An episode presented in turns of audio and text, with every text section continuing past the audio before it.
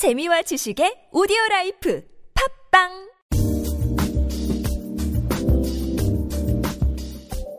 알츠하이머, 파킨슨, 코르사코프, 아스페르거. 그들은 어떤 사람들이었을까?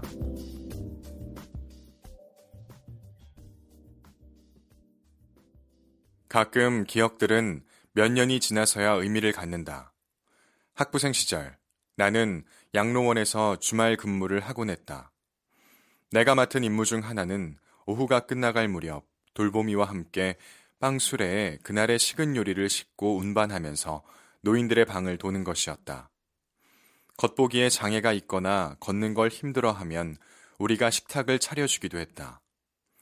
어느 날 오후, 노인 중 한 분의 선반에서 접시와 식기류를 뒤적거리고 있는데 갑자기 그 숙녀분이 바깥 정원에 작은 남자가 있다고 말했다.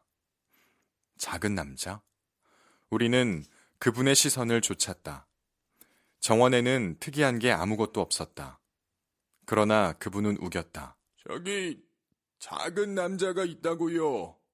나는 그분이 사람으로 잘못 봤을 수도 있는 뭔가가 있는지 알아내려고 찬찬히 주변을 살폈다.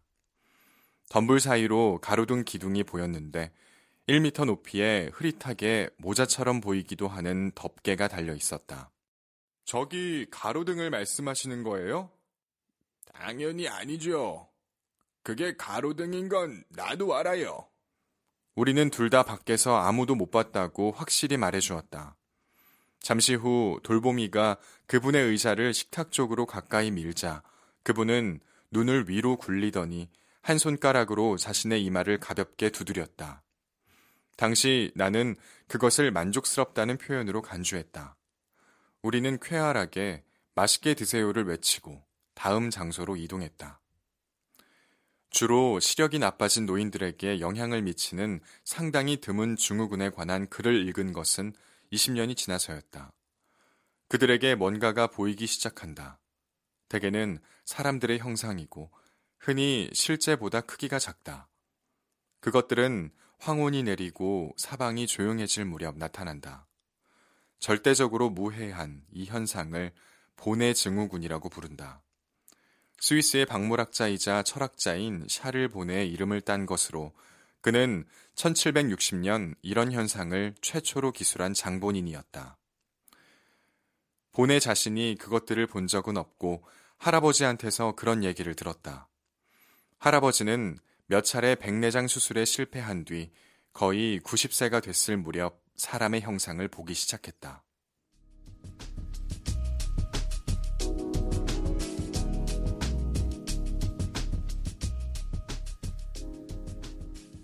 언어학적으로 말하면 보네 증후군은 시조명이다. 고유명사가 보통명사로 변한 것이다.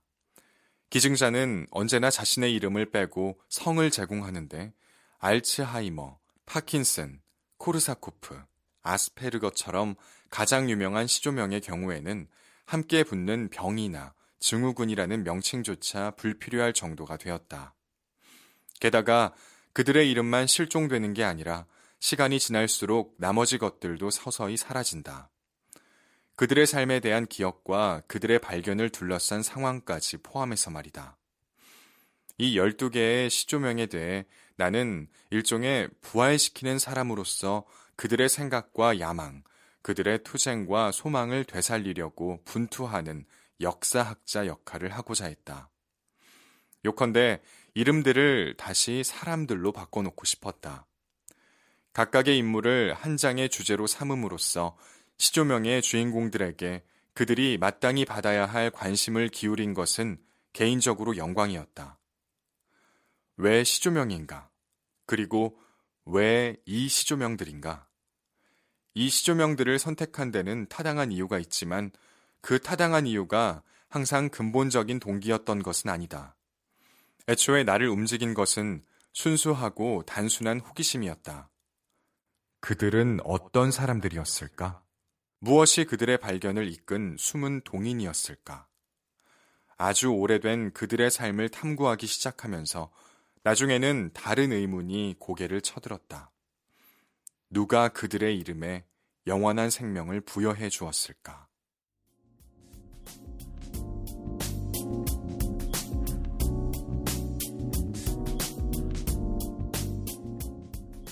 (1824년) 크리스마스 직전에 어느 일요일 오후 제임스 파킨스는 오른쪽 몸을 마비시키고 언어 능력을 앗아간 뇌졸중으로 쓰러졌다. 당시 70세였다.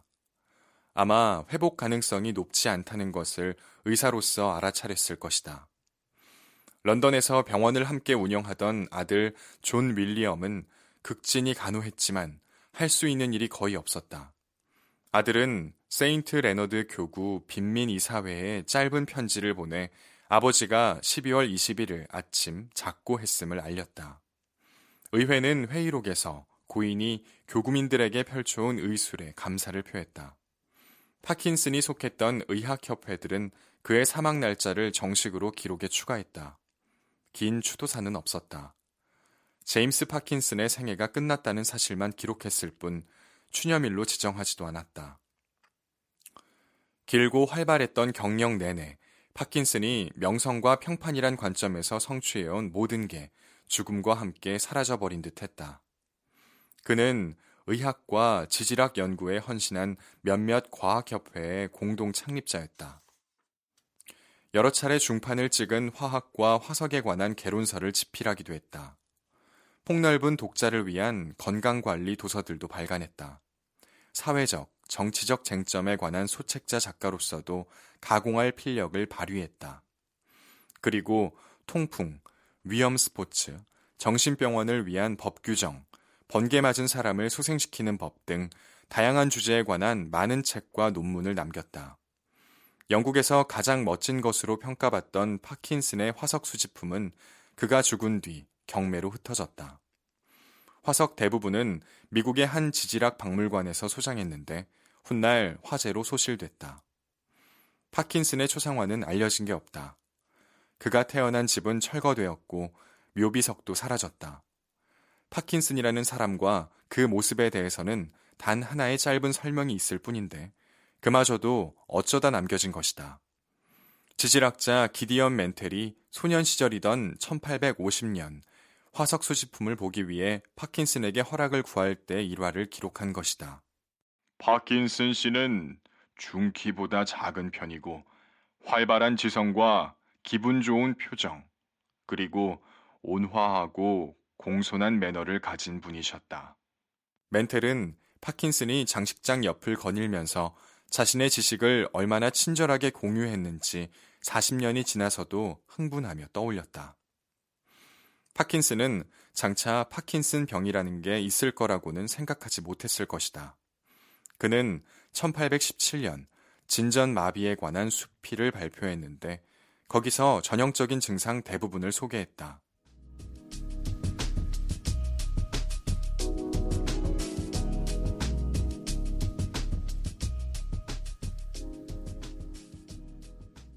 파킨슨은 진전마비를 근력 감소로 인한 불수의 떨림 운동, 활동하고 있지 않은 부위도 떨리고 떨리지 않도록 잡아도 떨림, 몸통이 앞으로 굽고 이동할 때 걷는 속도에서 뛰는 속도로 바뀌는 경향, 감성과 지능은 그대로임이라고 정의했다.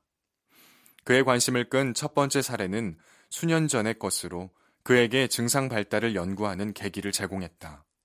그 환자는 눈에 띄는 절제와 금주의 삶을 살아온 원예업에 종사하는 50대 초반의 남자였다.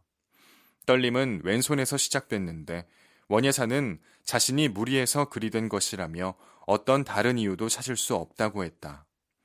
두 번째 환자는 치안판사 사무실의 전직 안내원으로 62세였는데 거의 10년간 같은 질환을 앓고 있었다. 팔다리 전체가 떨리고 말은 거의 할 수 없으며 걸을 때 툭하면 앞으로 넘어졌다. 그는 파킨슨에게 자신의 병은 생활 습관이 상당히 불규칙해서 생긴 것이라고 말했는데 이는 분명 과음을 가리키는 것이었다. 그 남자는 현재 구빈원에 있고 파킨슨은 거리에서 우연히 그와 마주쳤다. 60대 중반의 전직 선원인 세 번째 환자도 비슷했다. 그는 팔다리 움직임이 너무나 격렬해서 떨림이라고 할 수도 없을 지경이었다. 몸은 지나치게 구부정하고 머리는 지나치게 앞쪽으로 쏠려 어쩔 수 없이 계속 뛰는 자세를 취하고 대여섯 걸음마다 지팡이를 짚어야 했다.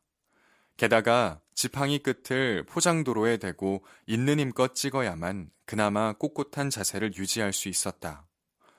그 남자는 자신의 병이 에스파냐 감옥에서 수개월을 보낼 때 눅눅한 맨바닥에 누워 잤기 때문에 생긴 것이라고 생각했다.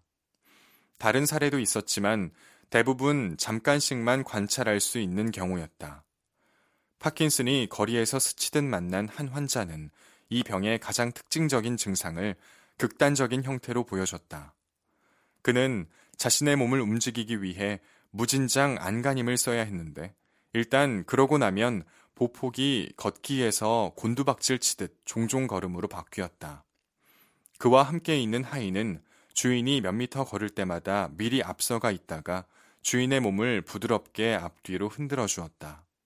그러다 다시 주인이 움직이기 시작하면 하인은 곤두박질 치듯 돌진하는 주인을 잡기 위해 앞으로 뛰어갔다.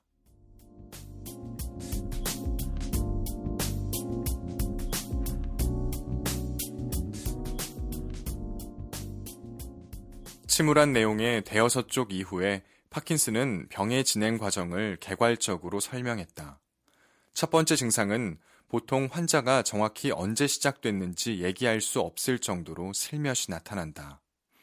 그러다 처음 알아채는 것은 한쪽 팔이나 다리, 가끔씩은 머리에 힘이 약간 빠지는 것과 떨리는 현상이다. 1년 정도 걸릴 수도 있지만 결국 이 증상은 반대쪽 팔다리까지 퍼진다.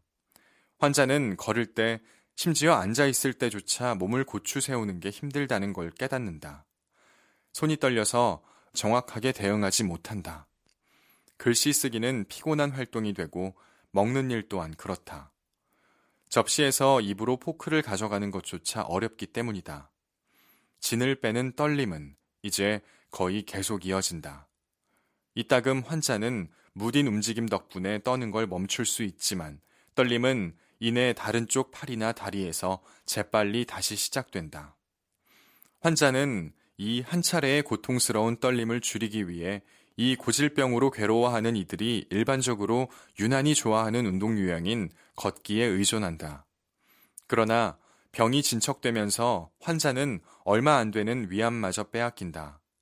몸이 앞으로 굽는 경향을 거의 억제할 수 없어 발끝을 들고 걷기 시작한다. 넘어지지 않으려면 더 짧고 빠른 보폭으로 걸어야 하고 마침내는 어쩔 수 없이 종종 거리는 자세가 된다. 이 단계에서 환자는 밤잠에도 방해를 받는다. 떨림은 너무 심해서 깜짝 놀라 잠을 깨기 일수다. 더 이상 혼자서는 밥을 먹을 수도 없다. 입과 혀 근육이 약해져 음식과 침을 입안에 넣고 있기가 어렵다. 이제는 누군가가 앞에서 어깨를 뒤로 밀어 반대 압력을 가해야만 걸을 수 있다. 말조차 거의 알아들을 수 없다. 떨림이 너무 격렬해서 침대 커튼뿐 아니라 바닥과 창문도 흔들린다. 마지막 단계에서 환자는 자신의 근육에 대한 모든 조절 능력을 상실하고 턱 또한 가슴 위에서 움직이지 않는다. 그리고 마침내 약한 선망 증세와 끊임없는 졸림, 그리고 극도의 탈진을 보여주는 다른 특징들이 소원대로 그가 풀려났음을 알려준다.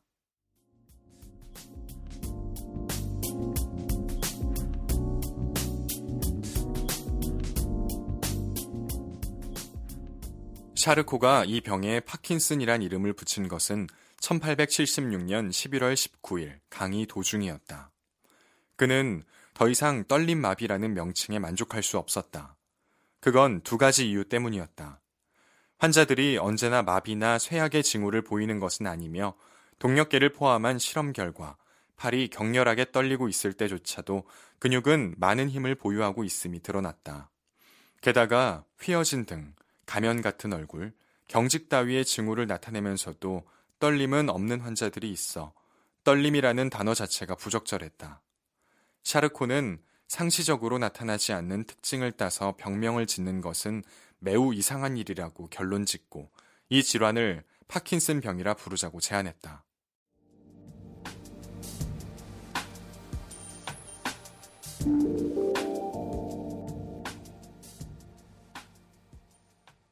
역사적으로 중요한 신경과학 연구를 집대성한 케펠 헤셀링크는 파킨슨병을 마비라는 분산된 그룹으로부터 구별해내는데 이 증후군의 원형이 핵심 역할을 했다고 말한다.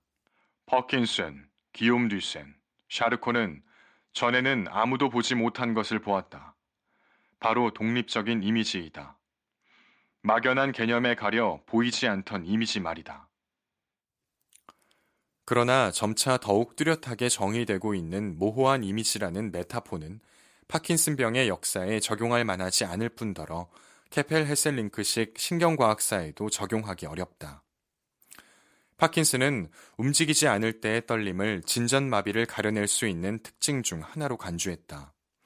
그러나 샤르코에 따르면 떨림이 없는 환자 역시 파킨슨병을 앓을 수 있고 이런 시각은 후속 연구로 확인되었다. 전체 파킨슨 환자의 4분의 1은 떨림이 생기지 않는다. 파킨슨은 경직을 언급하지 않은 반면 샤르코는 그것을 필수 증상에 포함했다. 스트레스가 증상을 악화할 수 있긴 하지만 샤르코가 언급한 발병의 아주 중요한 요인인 격한 감정은 현대의 이론에서 더 이상 아무런 역할도 하지 않는다. 서로 다른 신경학자, 그리고 서로 다른 세대의 신경학자는 같은 이미지를 점점 더 명확하게 보는 게 아니라 서로 다른 이미지를 본다. 그러나 차이 자체는 주로 의학, 예를 들면 정의, 증상, 이론, 그리고 1차적이냐 부차적이냐 또는 본질적이냐 우발적이냐 사이를 구별하는 데서 만들어진다. 환자에게는 원형과의 비교를 적용하기 쉽다. 개인이 파킨슨 병인가 싶어 전문가를 찾아갔을 때 한동안 환자 주변에서 보곤 했던 진단을 신경학 검사가 일반적으로 확인시켜 주는 것도 바로 그런 원형 덕택이다. 똑같은 원형은 제임스 파킨슨이 살아있다면 오늘날의 환자를 한눈에 알아볼 것이라는 걸 의미하기도 한다. 걸음걸이와 자세, 증상과 동작은 치료제에도 불구하고 그다지 많이 변하지 않았다. 오늘날의 환자들은 19세기 초 혹스턴 거리에서 발을 질질 끌며 걷던 파킨슨의 환자들과 똑같은 그림을 보여준다. 마음의 혼란 다우어 드라이스마 주미연 옮김 에코리브르